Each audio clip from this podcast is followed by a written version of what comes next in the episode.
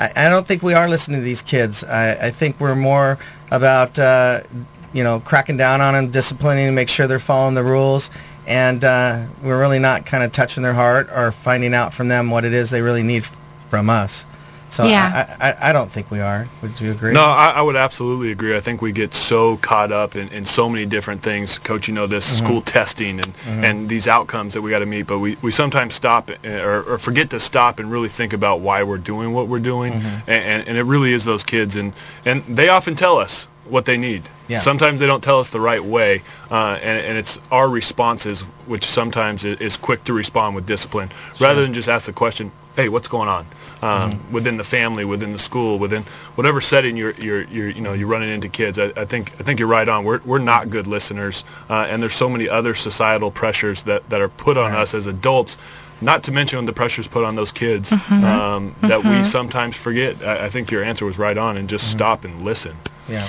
Yeah, and, and I'll tell you how I came up with that question. I, I was on a long walk. I love walking.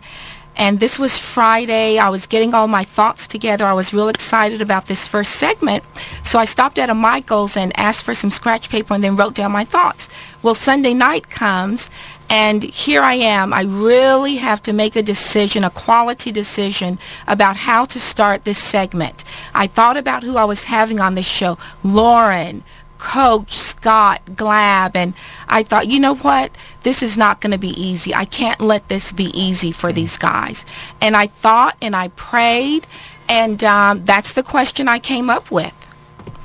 So, you know what, guys? It's a serious, serious thing that we as adults are not listening to our children.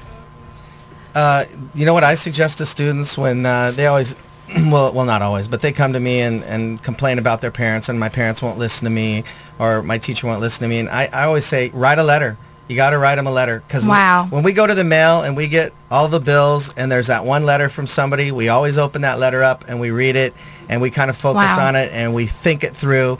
And I think the best way to communicate to parents or to communicate to teachers or any kind of educator or mentor, if they're not listening, is to write a letter. And I think it gives them the opportunity to really sit down and reflect and uh, kind of think things through. I think that's the best way for us to listen today. Is I mean, it's all about the texting and the social media. Yeah. And so I mean, it, it's got got to that point where I think we'll read it before we'll. Uh, Yeah, and, and and again, our kids are going to talk to somebody, um, and if That's it's it. not it's not an adult that that is a strong adult in their life, they're going to go somewhere. Uh, we as human beings have to get needs met, and, and being felt and being heard is definitely one of those needs we all have. So. Um, I agree with you. My wife probably would agree. I, I'm not the best listener, but uh, she's going to find a way to get my attention. Sometimes, it, you know, and, and same thing with our kids. They're going to find a way or find someone that's going to listen to them. So um, those people that that do have a positive impact on their life, if we're not the ones, they're going to go somewhere else, and, and it may not be the best choice for our kids.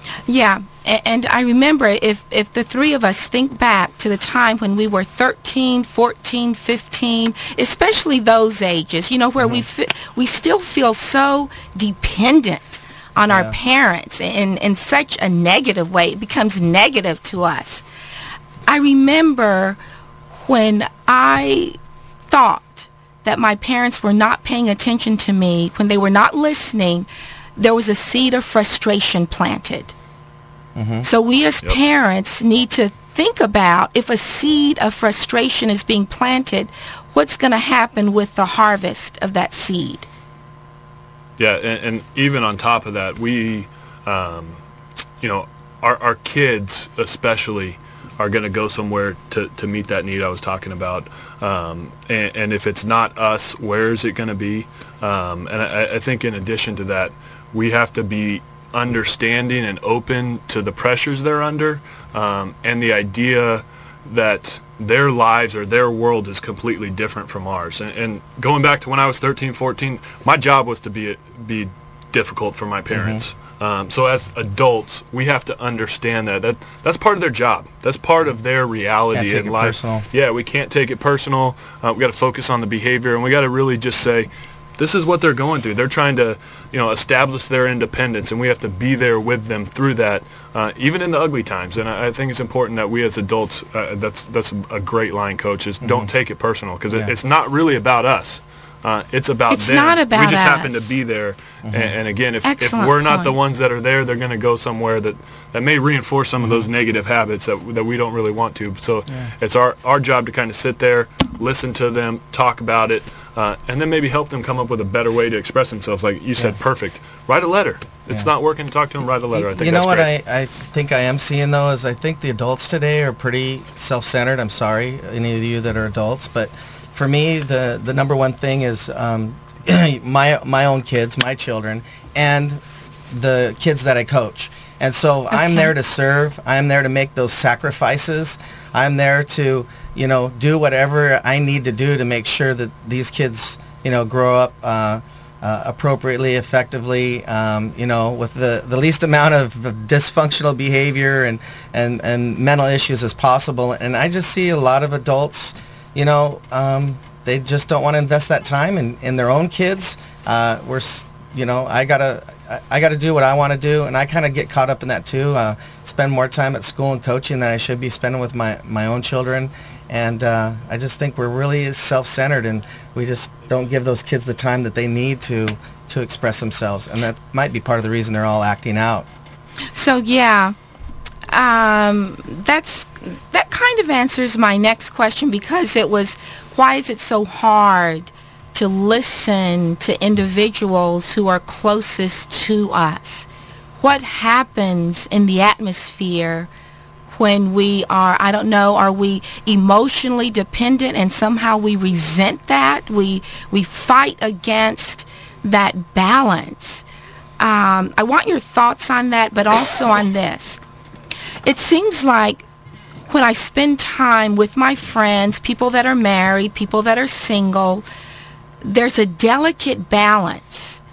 And it seems like companionship, fellowship, stuff like that, it requires the protection of a delicate balance. So, so guys, I, know I'm talking like a girl right now and I'm kind of emotional about this, but, but help me out here talk about what goes on in your homes, for instance, when everyone is just doing all this stuff and that delicate balance of companionship and, you know, listening to each other, just what happens to that delicate balance in our homes these days?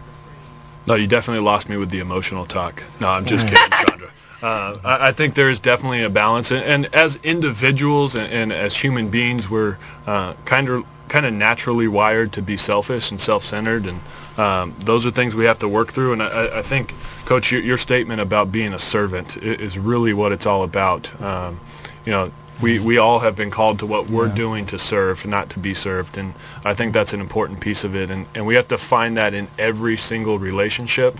Um, and, and, you know, we, we kind of teach our, our staff and our kids even that uh, if you want to get something out of a relationship, you have to invest into it. So it's mm-hmm. just like a bank account. Yeah. If you don't put any money into it, you're not going to get out what you want. And I read something just the other day that said if your spouse needs something, you need to give that to them. Um, and then in return, you'll probably have a more likelihood of getting it. And same thing with our kids. If you want our kids to be mm-hmm. respectful, we need to respect them. And, and if you want our kids to communicate honestly and communicate openly about their feelings and emotions, we have to do the same thing for them because they're watching and they're learning from everything that we do, um, not just what we tell them to do. That you know they're going to do That's what right. we do. So if we raise our voice when we get upset, they probably have a, a, chance of doing the same thing. If we if we walk out of the room um, when there's a confrontation rather than face it and, and have a civil conversation, they're probably going to do the same thing. So I think it's important that we as role models uh, invest in relationships as well. Yeah, finding that balance is difficult because uh, we're busy today. We got, yes. you know, uh, we got our kids involved in everything. I had my son, my six-year-old, playing uh, football and soccer in the same season, plus starting a kindergarten. Six-year-old coach. Yes, starting kindergarten with that, and then playing football and doing the soccer, and I think it got to him. I think we're just we're busy. We're doing all these things. We got him involved in a lot of things, and I I think it leaves little time for us to just sit down and look at each other. And then what happens when we get home? Where do we go? What do most right of the, kids? TV. TV, computer, and man, it's a tough habit to break and you know guilty as charged. I mean i veg out in front of that tv it's kind of like my you know escape. Uh, i'm I, I, just i'm a visual kind of guy and I, I just like sitting in front of that thing. And and um, and i can admit I, I don't engage with those boys as as much as i should uh, I got to spend the. Usually, I do wrestling on weekends, and this last weekend I didn't have any wrestling, uh-huh. and it was uh-huh. awesome. I took my son to his baseball game. Then afterwards, he wanted to stay and practice some more. So another hour and a half of uh, hitting and throwing, and then he wanted to go to the batting cages. And then we went to a, a baseball store, and it was a, wow. a great day. And then the next wow. day, we were back on the field playing uh, baseball again with each other. And I, have, I don't, I haven't got to do that with him since uh, since he's been playing sports, and that was fun. That was a good time. It really was it was nice to, to be able to invest in that and invest in, in him, like you were saying. Exactly. Exactly. Orange County, you're listening to Ear to the Ground. We air Mondays 5 to 6 in case you're getting into your cars on the way home. We have some amazing guests with us tonight, my personal heroes. Uh, Lawren Ramos with Boys Town, Southern California. He's the executive director at Boys Town. And Coach Scott Glabb, uh, just a renowned wrestling coach who is the wrestling coach at Santa Ana High School. And we're talking about just some of the struggles, you know, that teenagers go through.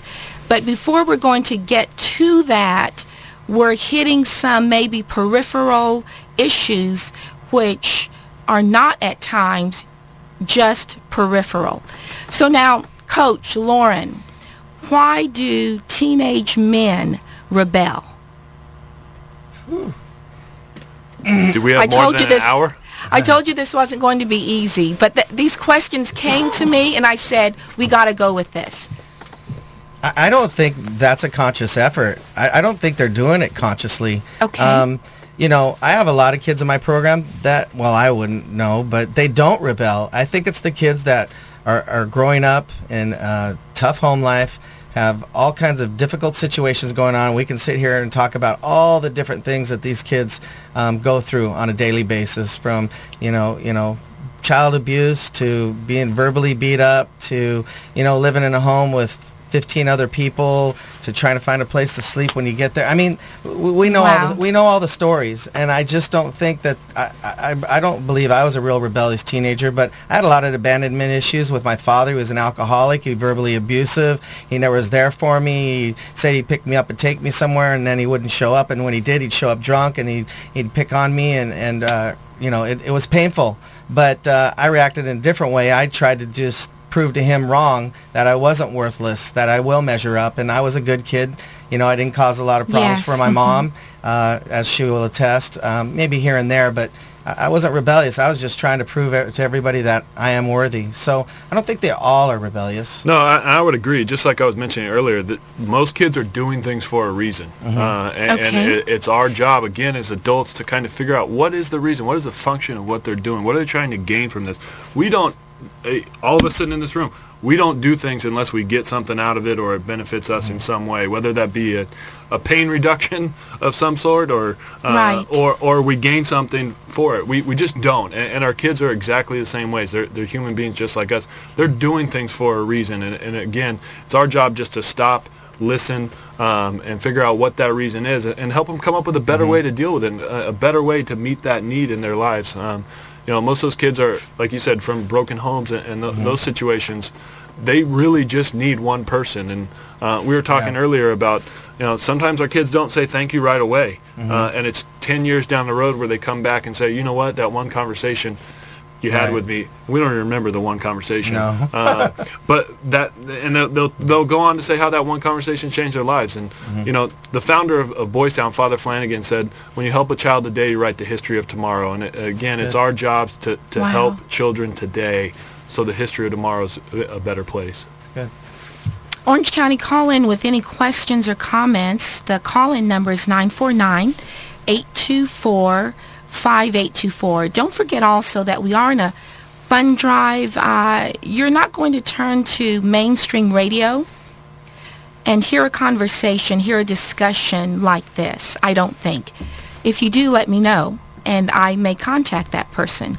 But as far as I know, when you're able to talk freely about the delicate balance in households and and why teenage men rebel and the fact that they're not really rebelling they're just giving us a signal that Mm-hmm. they want to be listened to Yeah. Uh, exactly right. so call in 949-824-5824 now think deeply about this gentleman lawren coach coach Yeah. uh, think deeply about this next question don't think of us as one big glob.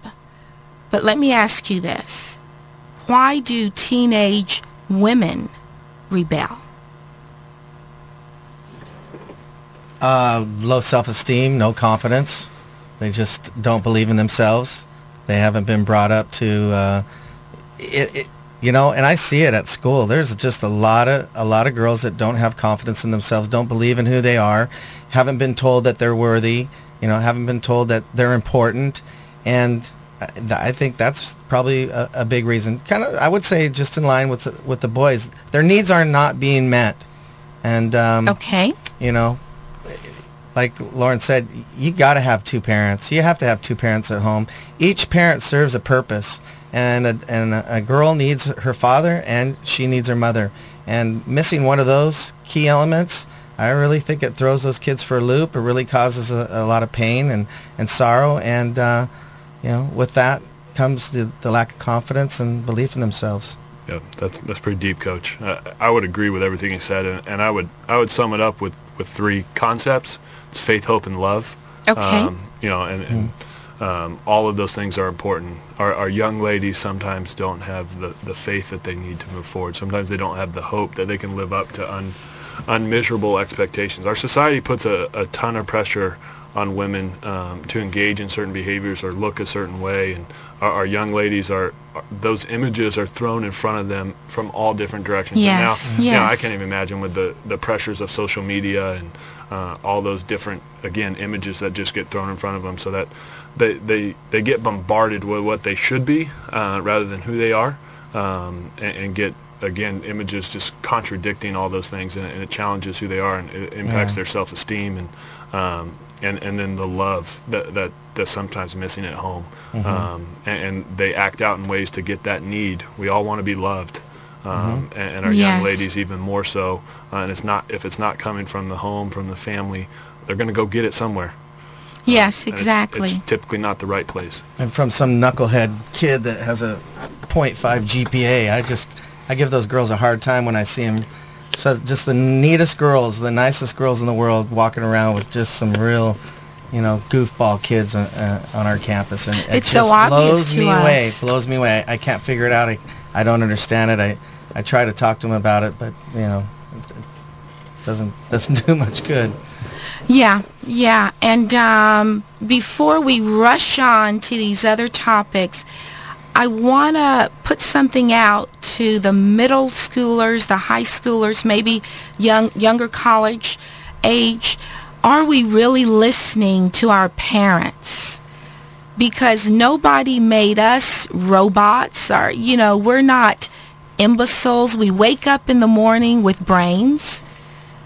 So Oh, somebody's calling me. Jared's telling me, but I want to finish my statement here. Our teenagers, especially, are we listening to our parents? So we'll just leave that out there. Let me ask my guests, why is it so hard to listen to individuals who are closest to us? Get that discussion going. I have to get somebody on the phone. You know, I, I would say one of the challenges are um, we're they're close to us, and, and we see their flaws and we see their mistakes, and, and it's difficult to kind of accept that, you you know, feedback, if you will, from someone that's close to you when you know there's, you know, a hundred things that, that they they need to work on, if you will. Yeah. Um, so I, I I just think it's important that again, as as adults, that we um, be forgiving and be open and honest with our kids that, that we're not perfect in any ways. And sometimes that's the best way to start a conversation is just admit your own flaws and say, here, here's where I fell short. Uh, mm-hmm. I'd like to talk about some other things and, and mm-hmm. move forward to those conversations. But it is, yeah, your, your point earlier sticking with me, Coach. Just, just yeah. listen. Uh, stop and listen. Yeah, I don't, I don't know why it's so tough. I mean, when when my nine-year-old wants to, to say something and cut him off, or I find other things to do, it's It's it's hard to pinpoint why why we do that, and you know it, it's sad it's sad that probably the closer we are, the less we listen, and you know you know a kid pulls you to the side in the classroom and has something they want to tell you, then yeah, we take the time to listen to that kid and maybe kind of help them or give them advice, but sometimes those people that we're closest to, we just kind of take them for granted, and uh, maybe seem to think that ah, you're okay, you'll be fine, you're all right, and uh, they're not. So yeah. Thank you for being so honest and open, Lawren and Scott.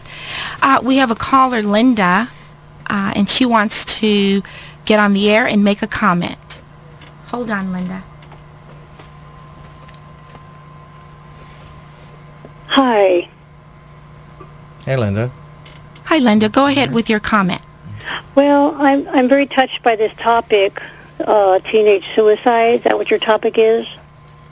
Yes, we're discussing a lot of things. Yeah, suicide, depression, depression, why we get into all of this rebellion as young people, what's going on inside, that kind of thing.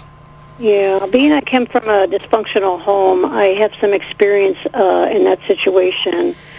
Um, they, the father and the mother, you know, like if the the, the, the young girl is n- not being nurtured you know, yes. Mm-hmm. emotionally nurtured by her father. He's not there um, physically there for her emotionally.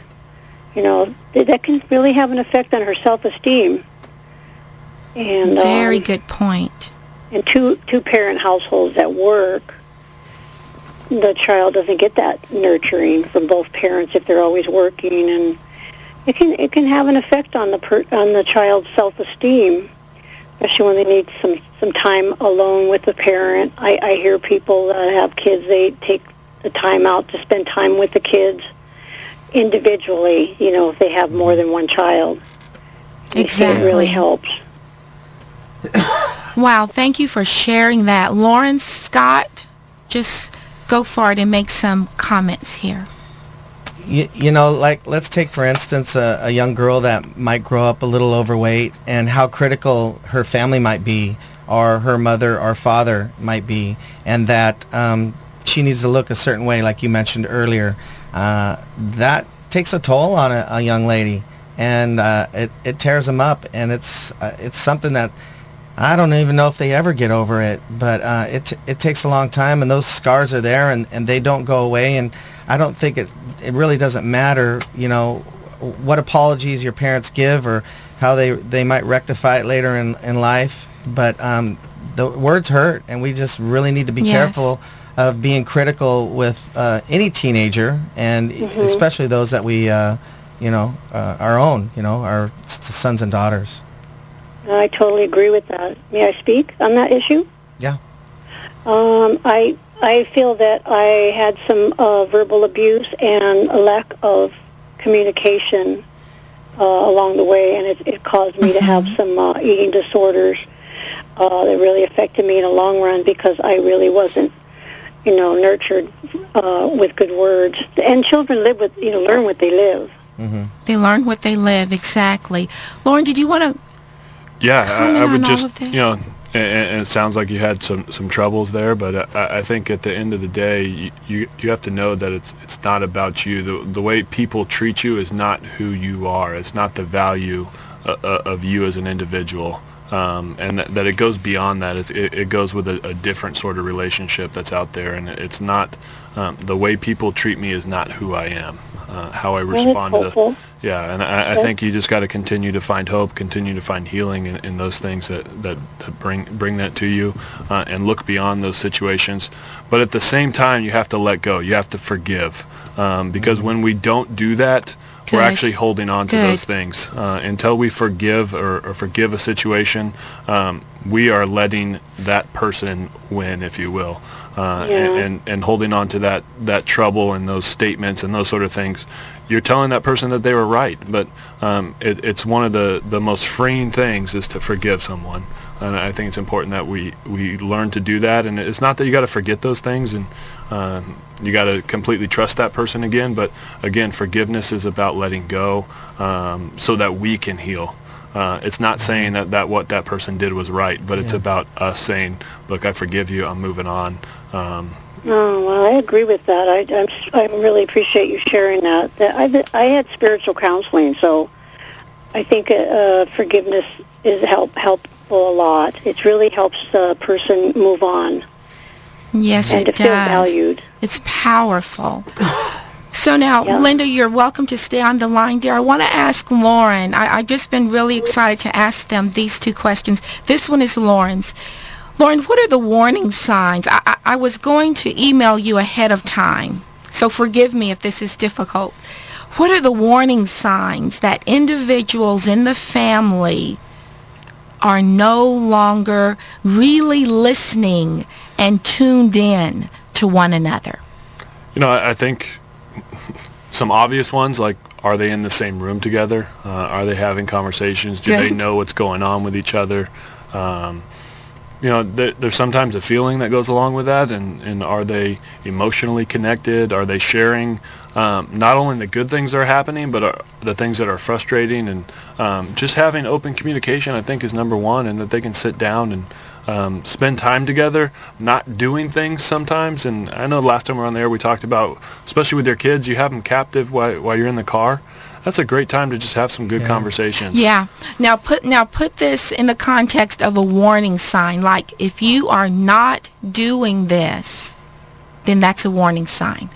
So just kind of. I think from an individual, if you're not comfortable opening up uh, and sharing those things, that that's a warning sign. Wow, that's Uh, good. Because if you're not comfortable doing it, the the likelihood that the other person is probably even greater.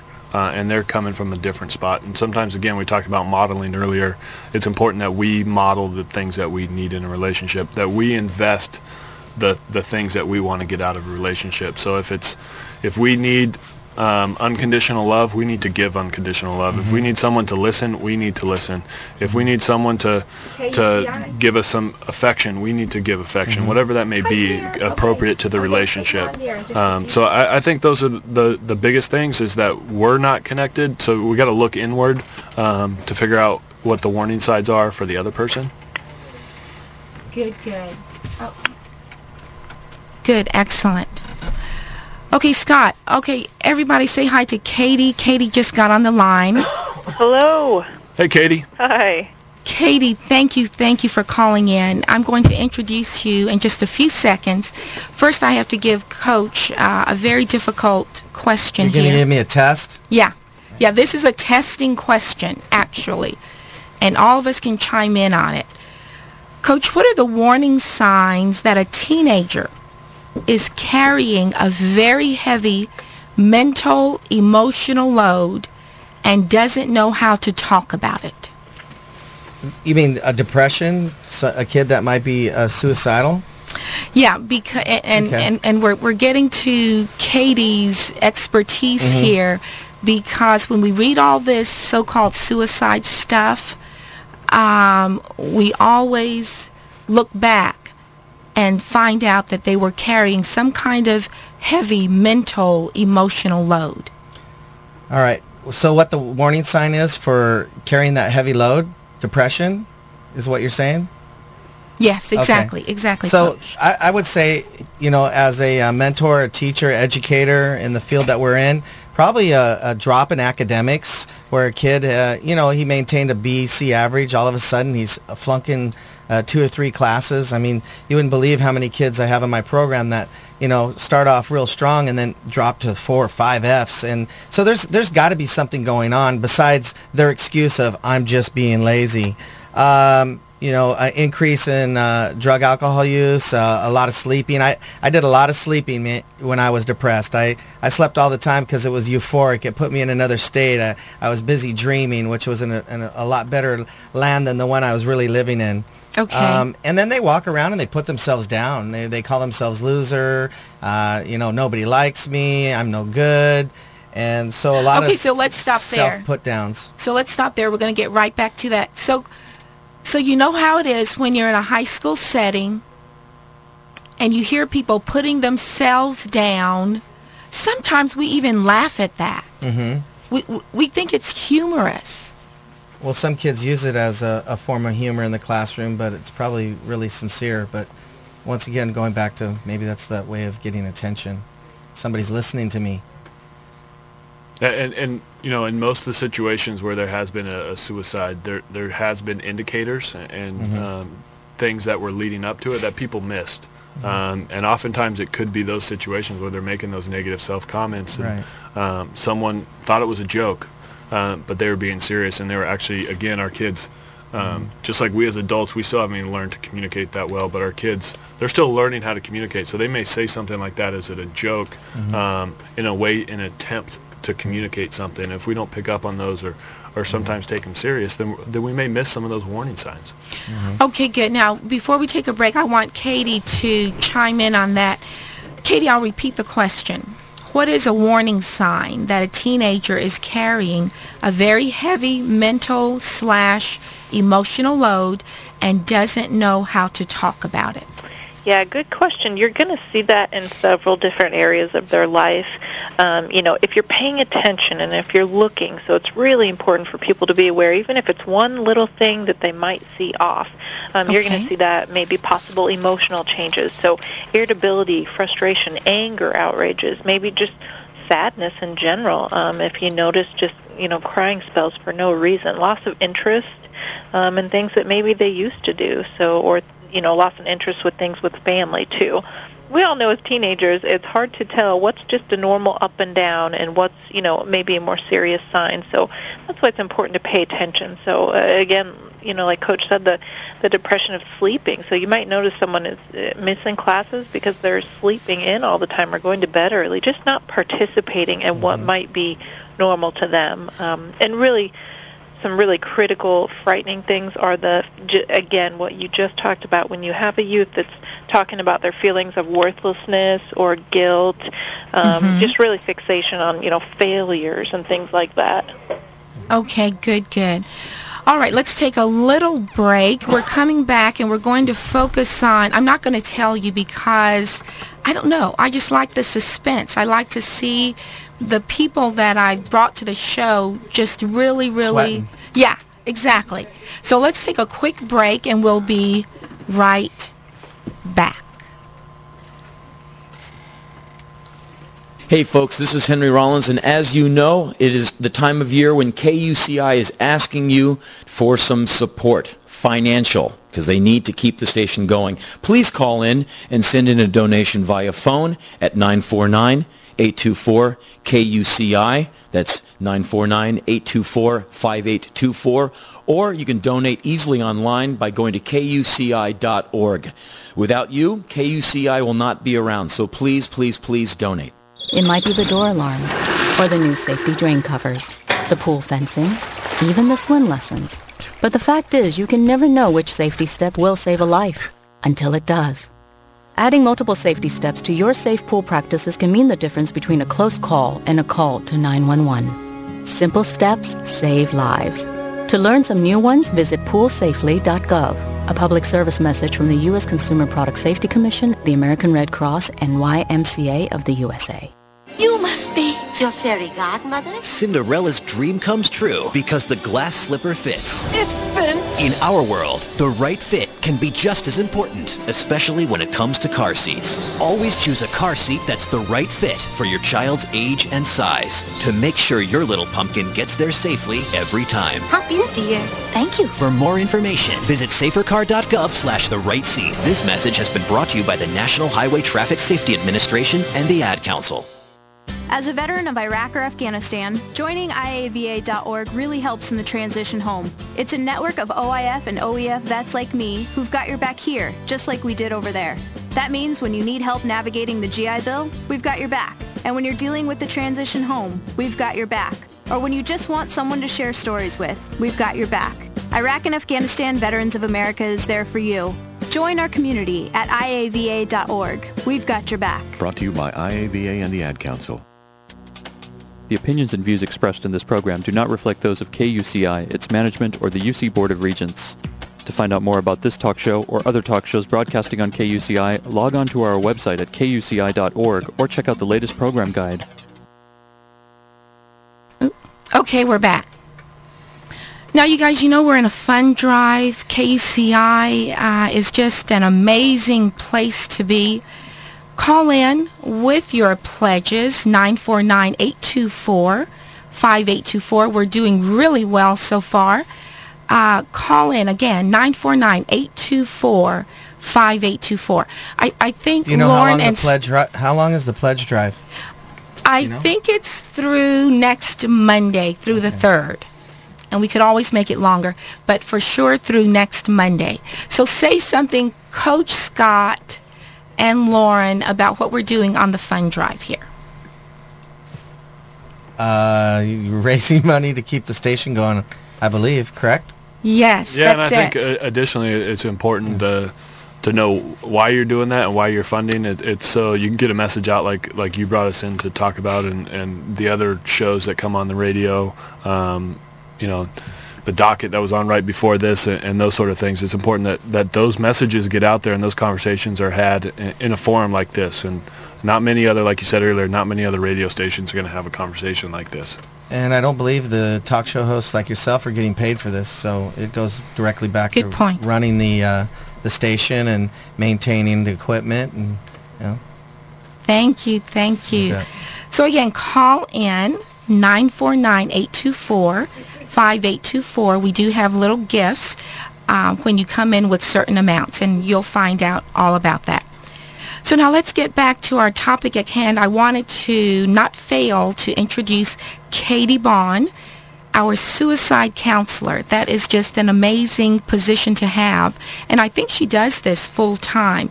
So Katie, say hi again, and then we're going to get into our second half of the show. Hi, thanks for having me. You're welcome, Katie.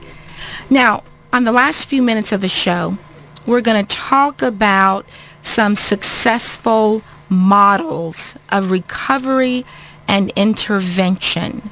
Can we have a discussion about that? I, I know that it takes a lot of research to know what you're going to plug, what you're going to, but you know, Katie, Coach, Lawren, let's talk about some successful models of recovery and intervention. In other words, things that help young people, things that help families dig themselves out of a grave. You know, I love talking about that because there's a lot of tough stories out there, and there's a lot of really difficult situations, and, and you know, teens and adults that do end up taking their life. But there's also a lot of people that reach out for help, get that help, and they can go on and be successful and live an emotionally, you know, healthy life. So there's help out there, and that that's one of the things that we do at the hotline is just talking with folks where they're at in that day and giving them hope just talking about hey, what do you have to live for? What have you done? Tell me where you've been. Let's talk about the future because it doesn't have to be just the way you're feeling now. And see, in that, right before Lawren goes, in that I hear two different models of um, something that's going to bring you into a recovering situation. Number one, talking, having a serious conversation with someone you trust. And we're talking about recovering from, you know, just a critical place of depression you know, if you feel like your your life is now out of control because you've been in, you know, such a posture of rebellion and frustration. So that's one thing, having a serious conversation. And number two is the hotline itself. Right. Uh, those are just two options, and I think that talking with someone, having a conversation, whether it's with the hotline or a family member, a friend, a coach, a mentor, a teacher, um, you know, talking with someone about what's going on and um, continuing that. So consistency is huge. So having someone that you know will be there, that you know you trust, and whether that's an outside therapist and counselor, that's that's a huge start too. Good. Yep, and a, a shameless plug for the hotline, but it's 1-800-448-3000 hotline, Oh, 24 hours a day, seven days a week for you know children and, and youth to call into when when they're in these situations. But I, I- I think it's what we've been talking about all along is it's talking to people and, and having Katie made a, a very valid point is someone consistent to be there uh, in finding that person. So uh, it may be a coach, and- that's again our, our, our teacher or mentor, and that's our responsibility is to, to respond and be consistent um, and, and listen to those kids. Um, I think that's number one. And there's multiple resources out there. We could probably sit here all day and talk about them, but um, each person is an individual, and they have to be treated that way. Um, so what works for one may work different for another. But I think having the right resources around them, and whether it be a therapist or a, a school counselor or uh, a coach, a teacher, any of those people, uh, and then what other social supports to have around that person, um, family, friends, all those things are, are, are just as equally important. Good. You know, uh, in my early 20s, I was in pretty bad shape. I, I got depressed. Uh, it continued to get worse. I went to different counselors, and they w- told me it had to do with issues with my father, and I said that it's not that. And I don't know how many counselors I walked out on. I did have a mentor, uh, my my youth pastor, and uh, he he often talked to me. But one day he just said, "Let's go," and uh, we went to the uh, psychiatric care unit. They call it a 5150, where you admit yourself Wow. on a you know whether you're a threat to somebody or yourself. And so I admitted myself into a psychi- psychiatric care unit, and uh, a lot of it was just to get in to see a psychiatrist to get on some medication because I was at that point where I needed it, and it was going to take a month before I found somebody. But while I was in there, I came to realization: two things have got to happen when I get out. I either got to do it, and kill myself, or I got to get better. And Wow. uh, I think being in there, and then what broke my heart is I saw a, a young man that was in my uh, class, eighth grade class, and he saw me in there and asked me what I was doing in there, and I said, oh, I just wasn't feeling good, and he goes, uh, that's what we're doing here. My mom, they just admitted their mom in there, and, and, and it was embarrassing for me, and so I knew that once I, I got out of there, I got I had to make some changes, and I, I got I had to try a bunch of different types of medication to find the one that was going to help best, and did some group therapy, and I came down to California, I had a girlfriend that talked me into moving down here, and uh, found a really great counselor and pastor that uh, just kind of got me through everything and helped me realize that all it was was you know these abandonment issues I had with my dad, and I just wanted to play catch with him, and uh, you know I just wanted a relationship with my father. So it it it was a, a grueling process, and it still is. I still kind of fight with those the, the that mm-hmm. depression and it comes back and forth and, and it's a real battle and you know I guess it's my thorn in the flesh. I guess it's that one thing that,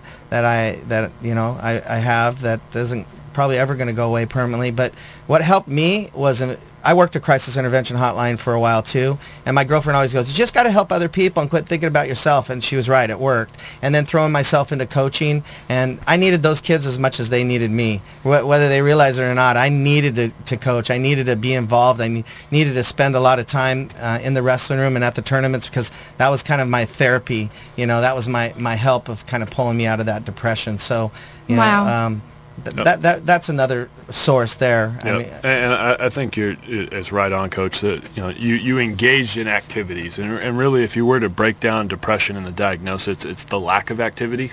Uh, if you really want to Really? simplify it, that's what depression is. It's the lack of activity. So I think it's important that we engage in activities that are, are reinforcing that make us feel good and and sometimes it's it's with a kid forcing them to do that forcing them to go outside and and do some things and, and forcing them to not sit on the couch and play video games because that's a lack of activity so going and engaging in things is very important and it doesn't have to be physical activity but it has to be up and about and, and engaging in things and, and, and doing doing different things that help you get over those mm-hmm. things in- Okay. in, many ways. But I I think medication is a, another thing Yeah. that, that, that sometimes has to be explored. It's not Uh, We don't I like think to there's hear that. sti- there- Yeah. There's sometimes a stigma that goes along with that. Yeah, but it's, but- it's un- it's we take mean- medication for many other illnesses. For headaches. For headaches, and, and without a problem, we'll, we'll go ask someone right now for "Do some Tylenol. We won't Mm-hmm. go ask someone for help when it comes to some sort of other illness, and, that's truly what it is. It's an illness. it, there is a stigma that comes along with it, and but I'm telling you, there's there's kids at school that when you know I have a kid at school that when he gets back on his medication, he, he does much better. And uh, yeah, who, who likes it? Nobody likes being on it. Nine million teenagers. We had a guest speaker today talking to us about challenging students. He said 24 million te- teenagers are taking uh, medication for ADHD and 9 million for depression. Uh, you know, what what other after all the uh, after we've done all the talking and, and tried everything else, I mean, what else is there left but to maybe see a psychiatrist and, and get on that and then try to wean yourself off of it when you when you when you get better if if that's possible. And Yeah. that's something that we talk with folks on the hotline about all the time. There's no shame in that. No. And I know there's a stigma and, uh, you know, it just exists, but talking about it really, it shows like this help Mm-hmm. to talk about It. It's not. It doesn't make you normal, less than, or abnormal. It doesn't Mm-hmm. make you less than or less of a person in any way. It's, you're doing what, you know, what God put on earth to to help you get through Mm-hmm. things. And if some, Yes. if that option is medication, then that's that's Mm-hmm. one option. Okay, I have another hard question, and Katie goes first. Katie, are men too macho for therapy workshops and camps? You know, we're talking about family therapy also, because every time we have a show such as this discussing topics like this, it always goes back to the family. Well, from what I've seen, men still live in the home, so that means they're a part of the family. So tell me, Katie, are men too macho for therapy workshops and Well, camps? That's an interesting question, and I think that that's too big of a generalization to say that. So I don't think they're too macho. Um, you know, everyone, like Lawren said, it, it's individualized. Everyone gets to a point where um, there might be some pride, um, but women have pride too. So Yes. it might be an issue of you need to um, humble yourself to the fact that you need help and you have to go elsewhere to find it. It's not just something that can be fixed within the family all the time. Um, and someone else can give you tools too, you know, communication, just sitting down talking, meetings, family meetings, things like that. So um, I, I don't think it's just men that are sometimes resistant. And, And- before Kate- Lawren and Scott answer, I, I want to just tag this on too. Are there groups and sessions that are more engaging for men than others? And also think about boys 18 and under as you answer the question. Yeah, and, I think Katie's answer is right on. You got to have the ability to humble yourself, and um, we have a group of, of fathers right now that we're working with uh, in a support group, um, and, and it's it's all men in the room. Um, and, Wow. and they're they're in there talking about their feelings, their frustrations, and, and, and working through trying to learn some new skills and how they can be better fathers and, and be better parents and, and better husbands. And um, I, I think everyone has a breaking point, and sometimes that's what it takes to get to your breaking point. And uh, I think for everyone that's out there that's listening is don't let yourself get to that breaking point. If, if you start to get those indicators, reach out to someone, reach out for help. You can, you know, Boys Town, California, um, right here in Orange County, 714-558-0303. And, and we have support groups and parenting classes and, and things all over the community right now happening as we speak. Um, um, through a partnership that we have with the, the healthcare agency, the mental health branch of our, our government here. Uh, and we're working closely with them to kind of reduce that stigma and, and get people the support they need. So I, I- I don't think men are too macho uh, at all because I, I see it happen all the time. I, like I said, there's, there's a group of five men that, that meet regularly uh, with, with one of our counselors. I think more men are doing it today. They're just not telling anybody. They're So, just not telling anybody. Yeah. Okay. Yeah. And that's fair. Yeah, nobody's going No around problem going, hey, with I'm getting that. therapy, I'm jacked up, so uh, yeah, nobody's walking around advertising it. But Yeah. yeah. there's a lot there's a lot of men that are that are getting help. That hey, it's it's it's that or self destruct, and uh, you know we're at a point where there's a lot of people counting on us, family, uh, friends, coworkers, know. So Yeah, and before we leave the show, Katie, I heard that you were about to say something, but I want to put a question to you. Um, and then Lawren and Scott just chime in as you will. Are there groups and sessions that are more engaging for teenage boys, uh, even, well, I, I think I'm focusing on 13 through 18, that are more engaging, that are really drawing them in. You know, they're they're at a place where they can really get that therapy, the group therapy that they need. Does anything come to mind? Well, I think you need to check in your individual community. So like Lawren said, if you're out there in California, give Boys Town, California a call. Um, call the Boys Town hotline here, 1-800-448-3000. We can look in your community. Um, there's great mentoring programs out there, and there's really good organizations uh, that just really want to help. So, you know, sometimes, yeah, sometimes the teenage boys aren't going to thrive as well. It depends on the youth, um, but in a group where it's just sitting down talking. Maybe there needs to be some physical activity Good. involved. Maybe there needs to be, you know, kind of a Habitat for Humanity type of project where they're going out working together and doing things to build those relationships. So sometimes those are more effective. Each each kiddo is different. So find find in your community, try some different things. Um, There might be just great mentoring programs available too. So. Yep, and, and we've talked a lot just about taking an individual approach, and Coach should probably talk to this. He has great success with, with kids with wrestling, but wrestling isn't for every kid. So I think it's again, like Katie said, reaching out and trying to find different things, whether it be at a church or in a, in a sport or in a in a some sort of other activity. Uh, it may be traditional therapy and group talk therapy, but um, it, it may not be. It may need to be out doing other things. And and I think as adults, as parents, as coaches, as mentors, as teachers, we can't give up after the first one doesn't work because it might not be right for that kid and we got to Good continue to try um, just Good like we get forgiven over and over again for the mistakes we make and, and the, the things that, that we do that are wrong. Uh, I think we have to continue to work with that population we're talking 13 to 18 year olds and find something for them. Uh, Find be- something. because guess what? Like we've talked about all night they're going to find something uh, and unless we guide them into something that, that we would determine as pro-social, like a wrestling team, um, they're going to end up doing something else. And coach, you can probably speak for hours on kids that, that probably went the Sure. wrong direction. But I, I think there's plenty of groups and activities out there. You just got to find the, the, the right fit for you. Like I said, I went through a lot of therapists, a lot of counselors, tried everything, and, and you know, finally uh, God blessed me with a, a pastor who had a lot of knowledge in the area that I that I needed uh, help in. So, but yeah, I have to agree. I've seen a lot of changes in kids' sports. Uh, any extracurricular activity, trying to get anybody involved with that. Once you meet and establish, uh, you know, a relationship with those coaches, then there's networking. Those people can find help for you. Those ke- people can reach out and, and, and point you in the right direction uh, if those mentors and coaches and educators really care. Good, good. Now we're at the end of another hour here on Ear to the Ground. Join us again Monday, 5 to 6. Don't forget, we're in a fun drive. We want to hear your voice. We want to know what you think about all of these shows. Stay tuned for Jared with the Dread Zone. Uh, but before we sign off for right now, let's go around the table. Katie first. Let's just give a nugget of gold uh, about the family, about combating teenage depression, listening to one another. Go, Katie. It doesn't have to be this way for the rest of your life. There's help out there, so um, don't give up.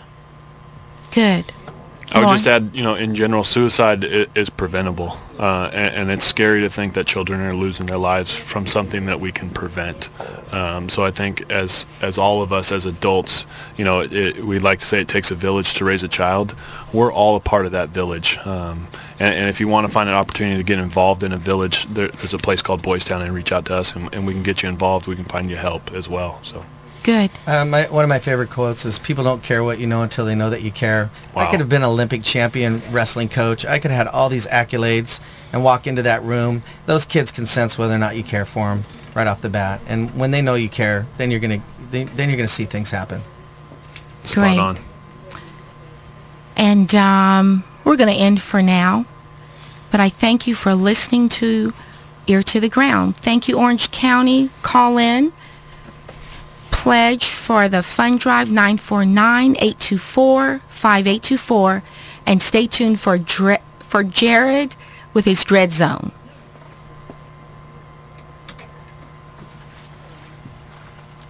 Hey, folks, this is Henry Rollins, and as you know, it is the time of year when KUCI is asking you for some support, financial, because they need to keep the station going. Please call in and send in a donation via phone at 949-824-KUCI. That's 949-824-5824.